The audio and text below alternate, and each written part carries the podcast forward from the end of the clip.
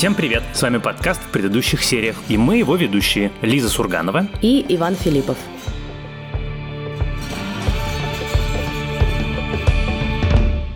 И сегодня мы обсуждаем, наконец, сериал Apple TV+, «Shrinking» или «Терапия». Называется он по-русски. Джейсоном Сиговым и Харрисоном Фордом. Как и всегда, предупреждаем, что сериал мы обсуждаем со спойлерами. В данном случае это небольшая проблема. Если вы не смотрели, мне кажется, вы спокойно можете послушать подкаст, а потом пойти посмотреть его. Но, как и всегда, мы сначала рекомендуем все же посмотреть сериал и вообще быть с нами на одной волне. Слушай, ну давай это, как это называется, возьмем быка за рога, потому что ты прямо перед подкастом кинула в наш наш с тобой общий чатик цитату из рецензии, в которой говорится дословно следующее, что новая комедия от Apple – это такой анти-Тед Ласса, который выстроен вокруг патологически неприятного протагониста.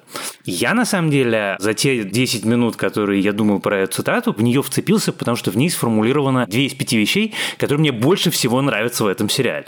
Первое, что люди, которые сделали Теда Ласса, не пошли и не сделали еще одного Теда Ласса, потому что я не хочу смотреть еще одного Теда Ласса. У меня есть уже один Тед Ласс.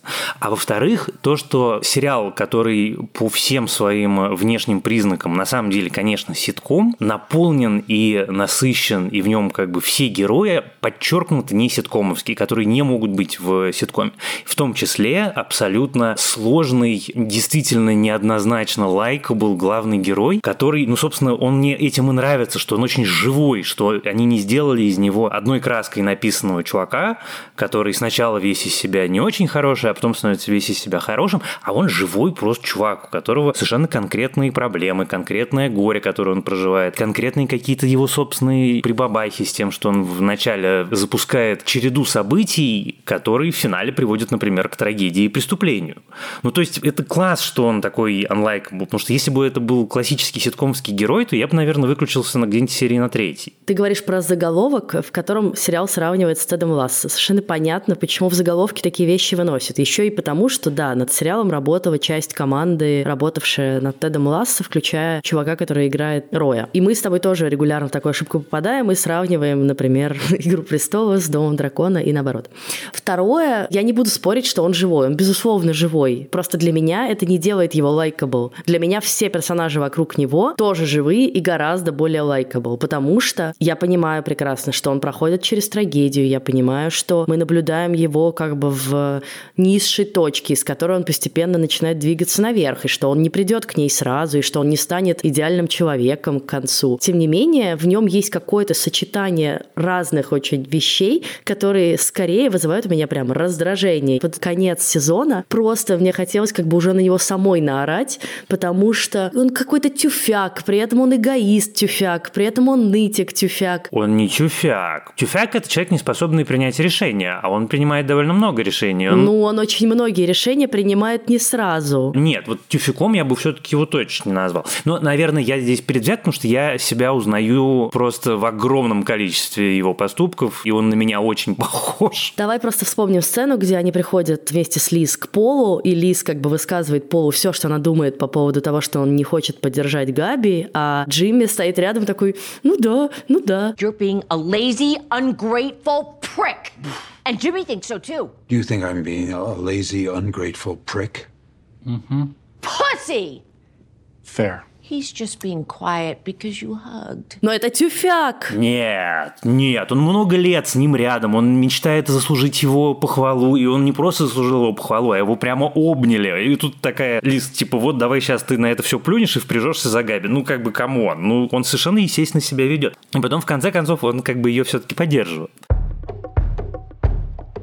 ты когда смотришь сериал, ты все время видишь в героях черта характера. Это похоже на меня, это похоже там на, не знаю, мою жену, это похоже на моего лучшего друга. Вот я, конечно, находил себя в главном герое терапии в огромных количествах, но я хочу отдельно сказать, что мои абсолютные герои и, собственно, любимые герои этого сериала – это Лиз и ее муж Дерек. Они просто изумительные. Это лучшая пара телевизионных персонажей, которых я видел в сериале. Дерек – это сто процентов я. Господи, ты просто ищешь себе удивительные ролл-моделс, конечно. Потому что ты смотришь на динамику этой пары, на их отношения, на то, как они там все устроены, ты такой, да, да, я, и это тоже я. И они так классно написаны. Там, ну, как бы вот этих диалоги, и особенно диалоги, когда они включают в э, вот этот вот словесный пинг-понг Дерека, когда как бы появляется еще микродраматургия между Лиз, им, всеми остальными, это так классно сделано. Вот когда Шон выносит мусор, и российская соседка его там ловит, вот этот диалог, это просто, ну, такой, я не знаю, в учебник сценарного мастерства потому как пишутся диалоги в комедийных сериалах. Это было просто таким удовольствием. Jimmy, what the fuck are you doing? It's fine. Alice is cool with it. No, I'm not, but I agree Pam's a racist. Liz and I are just trying to protect the neighborhood. Uh, th- th- stop. There's no Liz and I. You need me over here, babe? No, Oh, thank God. Hey, Jimmy. Hey, Derek. Hey, Pam. no, there's no hey Pam. We don't like Pam. Got it. Eat a dick, Pam. I like that guy. Правда, это, наверное, тот редкий случай, когда мы с тобой сильно не совпали. Мне кажется, что «Терапия» — это симпатичный сериал. В нем есть хорошие сцены, в нем есть классные персонажи. В целом, мне кажется, что он довольно затянутый, местами очень предсказуемый, с невероятно слащавым финалом, от которого, даже несмотря на сцену, где эта девушка спихивает, наконец, своего мудака мужа со скалы, как бы от него блевать хочется, от его слащавости и приторности. При этом всем там есть классные сцены, там есть классные диалоги, это правда. Мне кажется, что 10 серий для него это многовато. Я под конец уже прям устомилась, потому что некоторые линии ходят по кругу. Ну, например, взаимоотношения с дочкой бесконечно. Как бы под конец ты уже хочешь на них обоих наорать, и на дочку в том числе, потому что, блин, ну ты тоже задолбала, как бы, почему ты все время его посылаешь? И на месте его я бы уже тоже в какой-то момент вспылила и сказала, что со мной тоже нельзя так обращаться. Ну, come on. Ну, как бы он предпринимает кучу усилий, она с ним, ну, как бы смешивает его с говном. Каждую серию есть какая-то такая сцена. И это прям тоже бесит. И ей никто ничего не говорит про это. Но если говорить про то, что мне понравилось, во-первых, роли Харрисона Форда. Я очень рада наконец-то видеть его не в роли вот этого мачо, который все знает и с таким суровым взглядом рассекает через прерии или космические прерии. Такой ковбой. А здесь, да, он пытается немножко из себя такого строить, но ты видишь, что за этим стоит. И когда он поет песни в машине, да, или когда он объедается таблеток и, и начинает всем говорить какие-то очень искренние вещи. И это прям очень крутые моменты. Мне, правда, кажется, это очень классная роль Форда. Но моя любимая героиня — это на самом деле Габи, потому что, во-первых, мне кажется, она невероятная красавица, а во-вторых, она очень смешная, очень живая и живиальная, и это человек, с которым тебе хочется рядом быть. А вот с человеком типа героя Сигала не хочется рядом быть. И если честно, их пара, как бы вот от этого я просто орала, потому что, во-первых, я в это не верю, а во-вторых, я гляжу на нее, и я такая, блин, you can do better. Там все женщины в этом сериале can do better, и это меня просто убивает, что они находят себе таких мужиков. Послушай, вот сейчас я тебе открою страшную тайну. По большому счету, так можно сказать про любую девушку, что она can do better. И единственная причина, по которой мы не вымерли как вид, это то, что девушки по каким-то неизвестным мне причинам не до конца, может быть, это осознают. Потому что, ну да, в общем, конечно, вы все можете do better. Но, к счастью, вы этого не делаете. А я в их пару как раз больше всего верю, потому что она самым логичным и естественным образом развивается. Когда ты типа коллега-коллега сейфдик, а потом, ой, блин, а у нас уже двое детей, и мы замужем 15 лет. Мне они как раз очень в этом смысле нравятся. Ну, а в то, что Габи бесподобная, я с тобой, разумеется, не буду спорить, она потрясающая, и главное, конечно, открытие этого сериала, потому что я надеюсь, что этой актрисы теперь будет какая-нибудь мега-карьера, все увидят, какая она потрясающая. Ты знаешь, самое смешное, что вот ни с чем из того, что ты перечислила как недостатки терапии, я не буду спорить. Ужасно приторный финал, такой просто сахарный-сахарный. Вообще меня ни единым разом не смутил. Я сидел с большим удовольствием, потому что наконец-то герой, который мне был глубоко симпатичен, получил себе хороший хэппи Почаще бы так бывало. Это, вероятно, связано с тем, что я, в принципе, изначально, несмотря ни на что, довольно сентиментальный человек, а последний год я стал, мне кажется, еще чуть более сентиментальным, поэтому, ну, как бы мы можем это на это списать. Но, повторюсь, то, как написаны диалоги в терапии и то, как он смешной, я про это много раз во всех наших подкастах говорил, меня очень сложно рассмешить, потому что у меня очень особенный тип юмора.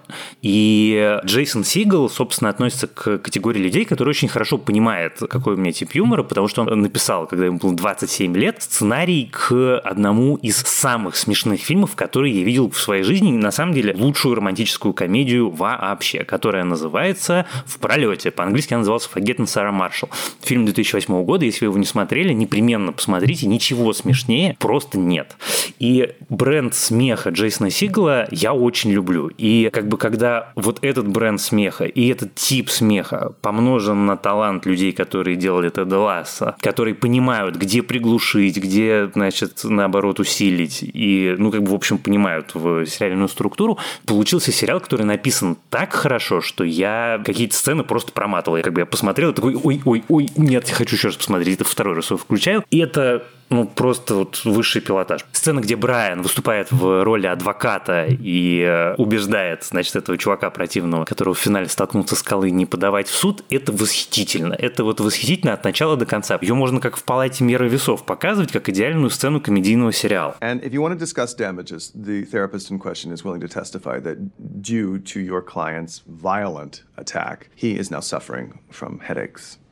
My head hurts and I can't focus and I'm I'm pretty close to shitting my pants. Oh, God. What did, did the meeting start yet? Yeah, yeah, bud. This is it. It's okay. You're doing great. Tragic. А сегодняшняя рекомендация у нас от слушательницы по имени Александра. Она советует нам всем сериал «Между ними» от режиссера Теда Ласса. И в этом сериале все серии идут по 10 минут. Лиза и Ваня, привет! Сегодня я хочу порекомендовать всем британский драмеди-сериал под названием «Между нами». По сюжету парень и девушка застревают в финском аэропорту во время снежной бури и с первых же минут друг другу не нравятся. Но, оказавшись в одном баре, Джош и Фола, так зовут главных героев, знакомятся поближе, чертовски напиваются и по всем законам жанра проводят ночь вместе.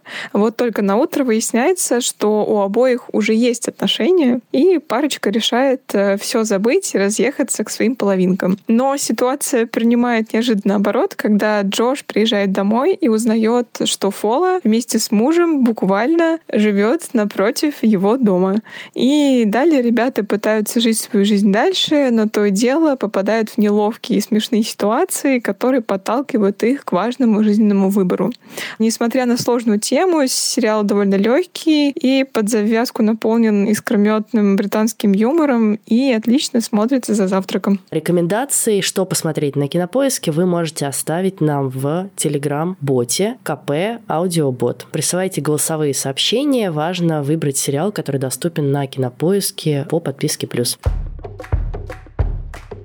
Что, собственно, меня больше всего, кроме качества сценария, примеряло с некоторой условностью терапии, это то, что он ни в какой момент не чистое развлечение. Они все время нет-нет, да и зайдут на какую-нибудь серьезную территорию. Обсудят какую-то важную тему, поднимут какую-то важную серьезную проблему. Это, в общем, ну, как бы то, чего я всегда ищу и жду в сериалах, поэтому, в общем, мне это было здесь, конечно, особенно важно. Ну, с одной стороны, да, а с другой стороны, потом эти многие важные, серьезные темы для персонажей просто теряются. Ну, например, вот персонаж Шона, да, который приходит с проблемой того, что он не может справляться со своей агрессией. И как бы полсезона эта тема есть, а потом она вдруг просто заканчивается, и все, и он уже делает свой фудтрак. Ну так это же и есть кульминация его проблемы, что он нашел способ типа сублимировать это в э, творчество? Да, но как бы это выглядит не очень в этот момент реалистично, понимаешь? Не, нереалистично, в общем, выглядят там все ситуации. Он нереалистичный сериал. Он в прошлой жизни был ситкомом абсолютно точно. Он для меня слишком как бы ситкомный. Вот Тед Ласса не настолько ситкомный, при том, что как бы по натуре он тоже ситком.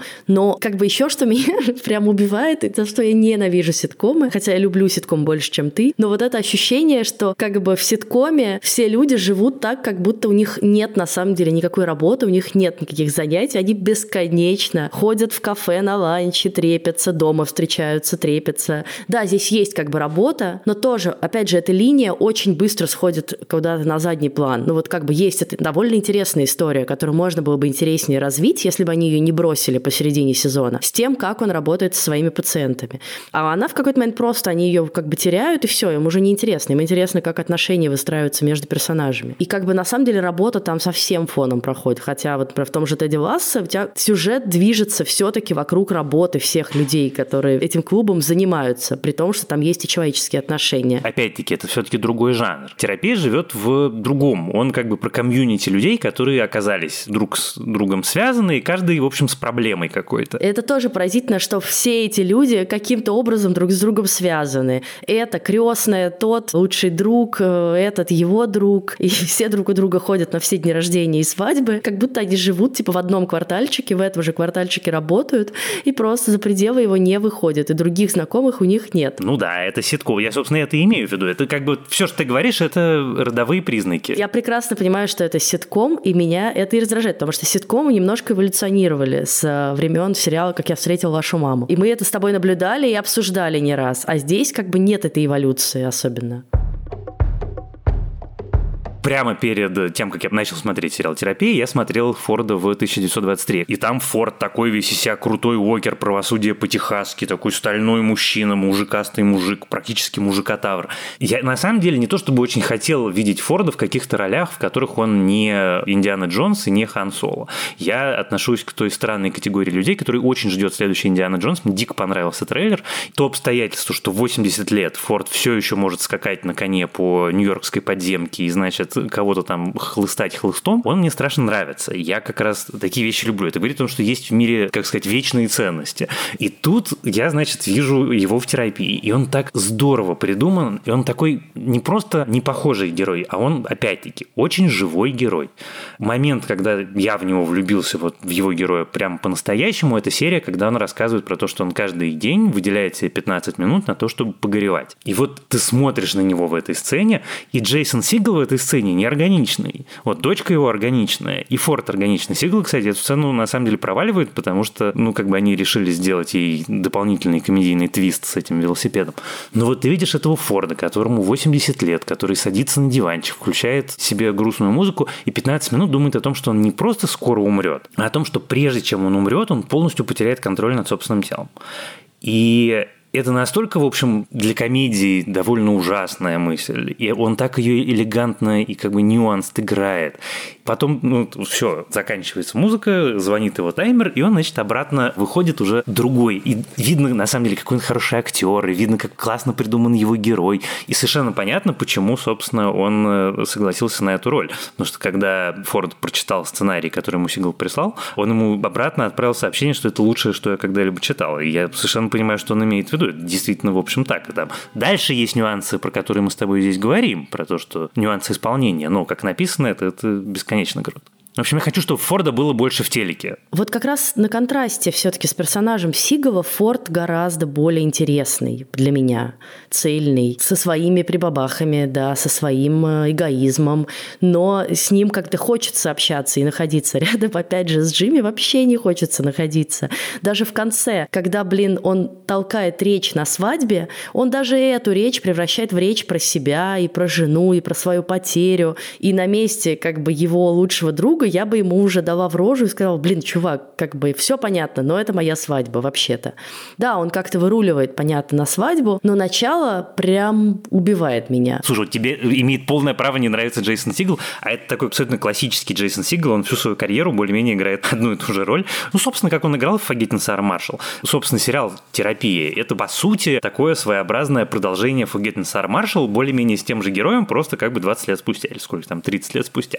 Интересно, конечно, я сейчас задумался, если бы его играл не Сигал, а кто-нибудь другой, может быть, это бы все, конечно, было иначе. С другой стороны, у него совершенно прекрасная химия с Фордом. Как во всех их сценах вместе, они очень хороши. И с Габи в результате химия у него тоже есть, потому что их диалоговые сцены, они очень хорошие. И диалоговые сцены на троих у них замечательные совершенно, когда они с Фордом. Когда с Лиз на троих, тогда Сигал страшно проигрывает, потому что это две очень крутые, сильные женщины, которые, соответственно, его своей харизмой просто убивают целиком. Но когда они на троих с Фордом, то это, в общем, всегда работает. Позволю себе не согласиться с тобой. Наши слушатели выберут э, Choose Your Fighter сегодня. Я буду Тим Габи, Ваня будет Тим Джимми. Нет, я повторюсь, я не Тим Джимми, я Тим Лиз и Дерек. Причем они мне нравятся больше Форда, они мне нравятся больше всех людей, которые есть в этом сериале. Совершенно гениальная сцена, когда Дерек говорит, что все, значит, я вышел на пенсию, я теперь буду дома. И Лиз ему такая, ха, значит, ты будешь не дома, ты будешь будешь заниматься какими-то другими делами. И в этот момент ты ждешь чего угодно, кроме того, что говорит Дерек. А Дерек говорит совершенно разумную, правильную вещь, которую, в общем, он и должен был сказать. Он говорит, нет, дорогая, я последние сколько там, 40 лет ходил в офис и работал и зарабатывал. Так что я буду дома, а ты придумаешь, чем ты будешь заниматься, чтобы я тебя не раздражал. И все их сцены вместе, когда он ходит, осматривает это дерево у них на участке, когда он спрашивает, не хочет ли она с ним пойти вместе забрать почту. Ну, когда Джимми выходит выпить кофе, а Дерек писает с балкона, это все абсолютное золото. И они еще выбрали двух актеров, которых представить себе, что они действительно не женаты, невозможно. Настолько они органично смотрятся на экране. И, конечно, нет, я не Тим Джимми, мне Джимми симпатичен, и я готов за него сражаться, но я Тим Дерек и Лиз. Да, нет, мне очень нравится Лиз тем, что вот с одной стороны она все время ко всем лезет, а с другой стороны она прекрасно про себя это понимает, это дает ей невероятную неуверенность в себе, и вот эта сцена, где она как бы начинает всем признаваться, что вообще-то она бы тоже хотела заниматься этим бизнесом, да, с фудтраком, и как ее опять же поддерживает Дерек очень смешно в их разговоре, все время не в попад что-то вставляет. Я говорю, я просто с тобой, дорогая, давай, ты можешь. И это правда очень классно. Нет, они мне нравятся. Я говорю, мне все на самом деле нравятся вокруг Джимми. Я во многом, конечно, с тобой согласен и идеальной. Терапии я точно так же не считаю. Там есть какое-то количество вещей, которые меня тоже, наверное, в ней немножко подбешивали. Ну да, но я вот тоже немножко подумала про сравнение все-таки с Тедом Ласса и чем мне нравится Тед Ласса про то, как он вот довольно неожиданно выруливает из каких-то ситуаций, да, что Тед такой совершенно необычный персонаж. Он тоже местами свощавый, конечно, да, наивный и прочее, но он как бы сначала в тебя бесит страшно, да, вот этой своей улыбочкой и таким как бы эклеры приносит, а потом ты вдруг понимаешь, какая в этом сила. А в Джимми я этого не почувствовала, да, и Тед искренне хочет помогать людям ради помощи людям, а Джимми на самом деле все равно во всем зашивает какую-то какую-то работу с собой, да, и со своими там претензиями, демонами и так далее. Ну и как бы с одной стороны это понятно почему, потому что это история про чувака, который потерял жену и теперь пытается, как мы вначале сказали, подняться на поверхность, но с другой стороны вот это, конечно, фундаментальная разница, ты совершенно права, что Тед Ласса сильный герой. А Джимми нет. Джимми мне может быть симпатичным, но он точно не сильный. Ну я же и говорю тюфяк, а ты споришь со мной. Слушай, ну есть все-таки разница между не сильный и тюфяк.